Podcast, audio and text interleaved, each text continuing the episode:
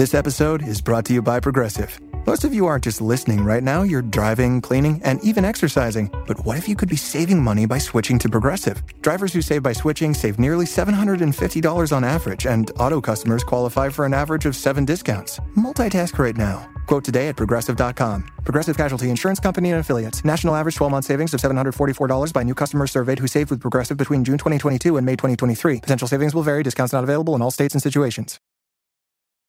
This episode is brought to you by PWC. When unprecedented times are all the time, it's time to start walking the talk.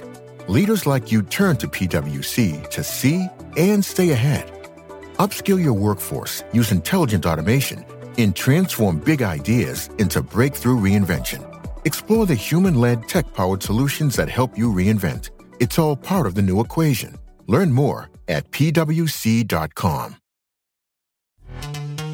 This episode is brought to you by Pepsi Wild Cherry. Pepsi Wild Cherry is bursting with delicious cherry flavor and a sweet, crisp taste that gives you more to go wild for. Getting wild may look different these days, but whether it's opting for a solo Friday binge watch or a big night out, everyone can indulge in their wild side with Pepsi Wild Cherry. Also available in Zero Sugar. So grab a Pepsi Wild Cherry and get wild. The Major League Baseball playoffs did not go as the Yankees anticipated, as they unfortunately were one and done. Having lost the one game playoff to the Boston Red Sox, the Yankees are now looking at their future to see what they need to do in order to get to their next World Series championship. We're going to break down the wild card game and more on this brand new episode of the Pinstripe Talk podcast, which begins right now. You are listening to the Pinstripe Talk podcast.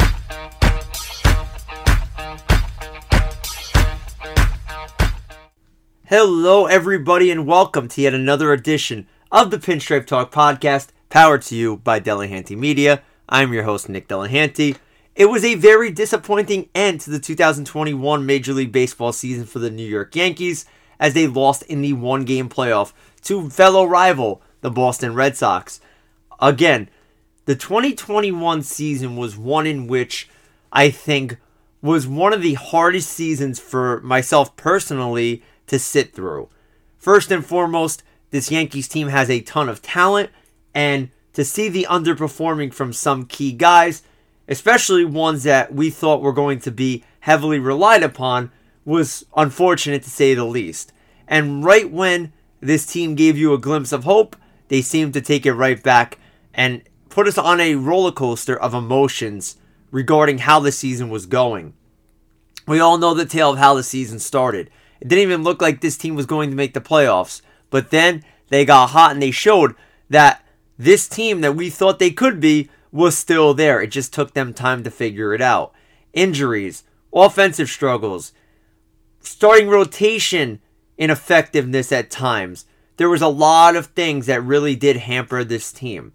And if you look at this group as a whole, for starters, you know, you're paying Aaron Hicks a lot of money and he was limited to just 32 games. This was a guy that the Yankees were hoping his switch hitting ability was going to help balance out the Yankees' everyday lineup.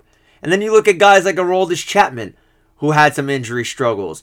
You look at a Luis Severino, who the Yankees didn't have at full strength for any part of the year. Yeah, they did get him back at the end of the year, but not having him due to Tommy John was a big factor in their rotation. You look at guys like Zach Britton, who was ineffective to say the least, and also dealt with injuries that hampered him. And now he looks to be out for all of 2022, if not the majority of it. So there are guys you could point to and say the injury bug hurt them and that this Yankees team was never fully healthy. But at the end of the day, they had a ton of talent to work with and simply just did not put it together. So on this episode today, I want to talk a little bit about the wild card game. There's not really much to talk about given that we're now 2 weeks off and the Yankees really didn't show up to play, but regardless, we're going to talk about it, touch base on a couple of topics, and then look ahead to the future of this organization. There's a lot of question marks going into this offseason. Number one, is Aaron Boone going to be the man in charge? The Yankees kind of indicated that, you know, they're looking to make coaching staff changes. Is Boone going to be one of them? And we'll take a quick look at the roster and see what the Yankees may be looking to do this offseason, and we'll give you a breakdown of what to expect from our show moving forward. Now, of course, follow us on social media at Pinstripe Talk ND on Twitter. Find us on Facebook by searching up Pinstripe Talk Podcast. Our show is available on all podcasting platforms. Check us out on Apple Podcasts, Spotify, TuneIn Radio, iHeartRadio, you name it, the show is there available for you. Of course, check out our website, delahantymedia.com. Check out the new store. Go cop some merch, help support the brand. And we may be in the off season, but the Dallas Cowboys are well into their regular season, playing some good football. And our All About America's Team podcast is here to talk to you about it weekly. Check out their show if you're looking to talk some Cowboys football. Those guys have been doing a great job. I give them a lot of credit for, I don't want to even call them newcomers because they sound like professionals at this point. They're doing a great job and really repping the brand well. Go give those guys some love while you wait for the Yankees to retake the field come spring training. So let's jump right into it. American League wild card game held on October 2nd in Fenway Park. It's been quite some time since the Yankees have taken the field, and I'm really missing them already. But nonetheless, Yankees lose this one 6 to 2. They had their ace Gerrit Cole on the mound, and Cole was ineffective. Two innings pitched, allowed three runs through 50 pitches, could not get out of the third inning. Luckily, the Yankees bullpen was able to keep him in the game for the most part. Loaisiga did struggle in his inning of work later on, but at that point, the damage had already been done. Yankees could not get to former Yankee Nate Eovaldi, who really cruised through their lineup through five and a third. The only Yankee who really showed up offensively was Giancarlo Stanton. What more can you say about him? He had three hits in the ball game, missed a couple of homers by a couple of inches, but nonetheless, Yankees did not come to play this one. Boston was clearly the better team. They go on to the American League Division Series. Yankees go home. So essentially, the Yankees finished their season at 92 and 70, which you know, you could say it's a disappointment because this team had the makings of being a 100 win team, but they made the playoffs. They battled, especially with all the ups and downs. So you got to give them credit for getting to that point, but it is disappointing because the way that it stacked up, and yes, you don't have DJ LeMahieu who was hurt for this one, but the way it was stacked up, you're expecting Gerrit Cole to come out and be the dominant Gerrit Cole that we've seen in the past. Now, the sticky stuff, the injury problems, they all could play a factor in how Cole was. Maybe he wasn't fully healthy at the end of the year. We did see him stutter a little bit down the stretch, but again, just a very disappointing start from him. You could tell that he had nothing in the tank, and the Red Sox picked up on it early. They scored two runs right away. They had another run in the third, and it was just unfortunate to watch and very disappointing. I think that you know, you don't want to say that they weren't ready to play because obviously I'm not in the clubhouse. I'm not there on an everyday basis. I'm sure those guys were ready to play, but they simply got outplayed and outcoached for that matter. You know, we've seen it a couple of times, and we're going to get into the coaching staff as well. Bad base running decisions by Phil Nevin, some questionable pitching changes by Boone. There was a lot of things that you could point at and say, okay, what are they doing? What are they thinking? But again. This team seemed to really defy the odds in many ways. One minute you thought they were good, one minute you thought they were absolutely terrible, one of the worst teams in baseball, and it was just a roller coaster. And I've said that about three times on the show already, but I'm going to keep reiterating it because that's the perfect analogy to talk about this Yankee season. So, again, Yankees losing the AL wild card. Now Yankees fans are tortured with watching the Red Sox and the Astros in the ALCS. Who do you really root for in that one? I clearly couldn't tell you. I, I haven't watched much of the postseason. I was really hoping for the Giants to make a run, but unfortunately they were knocked out in game five of the NLDS by a questionable call on a check swing. So really, I look at this playoffs and, and before we get into more Yankee talk, and I really am bored by it, and here's why. First and foremost, if you're a Yankees fan, you can't stand the Astros. So everything that happened in the past, yes, they have some good ball players, but you look at them and you just have that that hatred for them and you can't get rid of that. And I said this to a buddy the other day and I'm going to say it here. This Astros team is nothing compared to the Astros team that beat the Yankees in those years that they were cheating. their pitching staff, their bullpen, their offense, they were better collectively. If you put those two teams on the field, the 2021 Astros and the Astros that beat the Yankees in the ALCS, those teams in the past probably sweep this year's team. It's just how it is. In the American League, I didn't really see a team that when I watched them, I said, wow, this team is special. This team is really good. The Astros are a mediocre ball club to me. The Red Sox, yes, they have some pieces that I love to watch. I love watching Devers. I think he's a great ball player. I know he's a Red Sox and I'm not supposed to like him, but I like the way he plays. I love the swing. I just think that he's going to be a star in this game for years to come. Other than him, I find this Red Sox team to be very boring. Their pitching staff doesn't thrill me. Their bullpen is scary to say the least. So for me, watching Astros Red Sox really doesn't do anything for me. Then you pivot over to the National League. And if Ronald Acuna Jr. was playing, I would want to see the Dodgers and, and Braves in action because I love watching Acuna. But we all expected the Dodgers to be there. They are stacked. Their rotation is full of studs. Their everyday lineup seems to have an MVP at almost every position or MVP type of caliber player. So for me, I expected them to be there and I expected them to get to the World Series. And the the Braves are a good story making it so far without Acuna, but there's nothing that really thrills me. So for the first time in a long time, I don't feel glued to the TV when the postseason's on. And you may say it's because I'm bitter because the Yankees are out. That's certainly not the case. Um, you guys know I'm a baseball junkie. I watch about four to five games a night, or parts of four to five games a night, because I'm so much in love with the game. But again, I just don't have anything that thrills me about this. You know, Saturday we had a both games going on, and I chose to watch college football because there was a lot more excitement going on for me. So again, if the Yankees were in it, obviously I'd be watching, but there's no storyline in this postseason that makes me have to be in front of my TV to watch that game. I'll catch the highlights later. So, regardless, do I have a World Series prediction? Not really. I really don't. If I was a betting man, which I'm not, I would say the Dodgers are going to win it. I, I, think that the Astros are going to find a way to win the ALCS, and you're going to have a rematch. I think that's the storyline Major League Baseball is hoping for.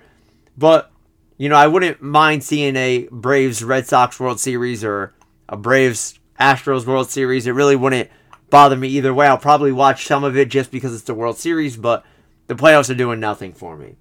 Now let's get back to the important topic, which is the New York Yankees. Now, since the season ended, we all know Aaron Boone's contract is up, and he hasn't been extended yet. And there hasn't been any indication of what's going to happen with Boone.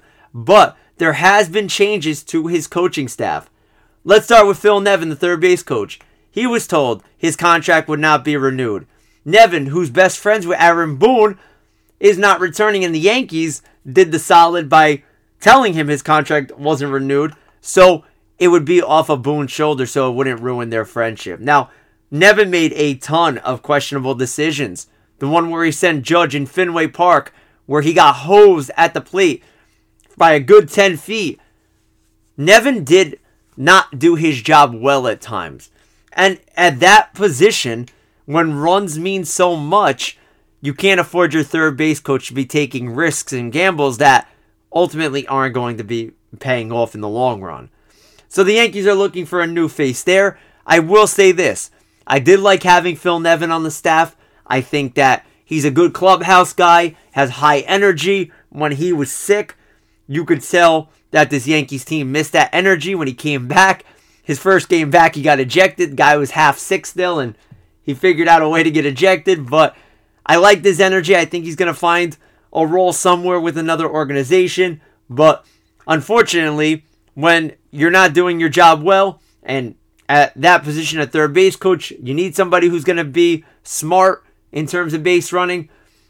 You know, it just didn't work out, and he'll be looking for a new job elsewhere. Otherwise, the Yankees got rid of their hitting staff. Marcus Thames, PJ Pilittere, both gone. I never thought Marcus Thames was a good baseball player to begin with. You know, I, I'm sorry. I'm going to sound very rude by saying that, but when he was with the Yankees, I didn't think he was very good. I didn't think he was a great hitter. And of course, when you get to the big leagues, you got to be good. I just didn't think he was a big league caliber hitter. And he was not the guy that I wanted the Yankees to have as the hitting coach. I'm hoping that they bring in somebody like the Matt Blake of hitting type of role to get this offense going because I felt like not only the personnel was designed to swing and miss a lot, but I feel like their hitting coach, who was a swing and miss guy, did not help them in any which way. It'll be interesting to see what route the Yankees go. And of course, you know, it's going to depend on what they do with Aaron Boone. Is Aaron Boone going to come back and allow the Yankees to remake his coaching staff? It seems like the Yankees want a bench coach that will be a veteran presence for Boone. Somebody who could spark the troops and motivate the guys.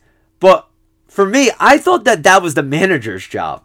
I don't know about you, but I was always brought up with the notion that the manager was the guy that was supposed to lead the troops, and the bench coach was supposed to be the supporting guy that, you know, helped rally them. Think of Torre and Zimmer. Zimmer was Torre's right hand man. That's what I think of when I think of a good bench coach. And are the Yankees looking for somebody with managerial experience to say, look, you know, this is what we should be doing, this is how we should be operating? Because the reports out there say that Phil Nevin was a big vocalist in Aaron Boone's ear, and that many of the time, Boone was listening to what Nevin had to say. They did say there was a controversy toward the end of the season. Nevin vouched for the Yankees to activate Andrew Velazquez when they had a short bench. They did not do that until the last day of the regular season. Maybe that was an issue that Nevin was not happy with. Who knows? We don't know the inside details, but regardless, it's going to be really interesting to see how they play this out. First and foremost, I think that we should have a resolution b- about Boone by October 31st. I think by the end of the month, the Yankees will know what they want to do. They're going to see what other options may be out there, but ultimately, I think that Aaron Boone will return. And I don't think he's going to have a say in who his hitting coach is. I think Brian Cashman is going to make that decision. And of course, you could say that Cashman deserves as much blame for this as Aaron Boone. But I do think that they're both going to have another go around with it before the Yankees decide to make some organizational changes from that perspective. So, my prediction expect to see Boone back. Expect the Yankees to find a hitting coach or a pair of hitting coaches that really are driven by the analytics and can help get this team on the right track. And they're going to give it another go around because I don't think that they feel Boone is the problem. I think that they firmly believe that the underperformance from the players is on those players. The guys that haven't stepped up to the occasion and done their job. So I do think that they like what they have in Aaron Boone. You know, a lot of people say he's a puppet, and I believe that they're giving him the lineup every day or giving him a suggestion of what the lineup should be, and he's in charge of going through the daily manager motions to see like what guys need days off or who's simply struggling and needs a break. But I would expect to see the majority of the staff back. Aaron Boone having probably a new bench coach and a new set of hitting coaches, as we already know they were told their contracts would not be extended. So there are changes. It's not like they're sitting back and saying, oh, the whole coaching staff isn't the issue. They identified what they felt was the issues. Now they're going to try to rectify it in hopes of being better in 2022. Of course, the focus now is on 2022 and what the Yankees will do this offseason. And I've said it before on past shows, and I'm going to say it again. This is a big offseason for the New York Yankees. I want to hear your opinion on this, and if you do have a take, please let me know. Follow us on Twitter and social media and, and hit us up. But I think that this Yankees World Series window that we all thought was a guarantee to bring home a title is slowly closing, and it's getting close to that point where the book is almost closed. The Yankees need to figure it out.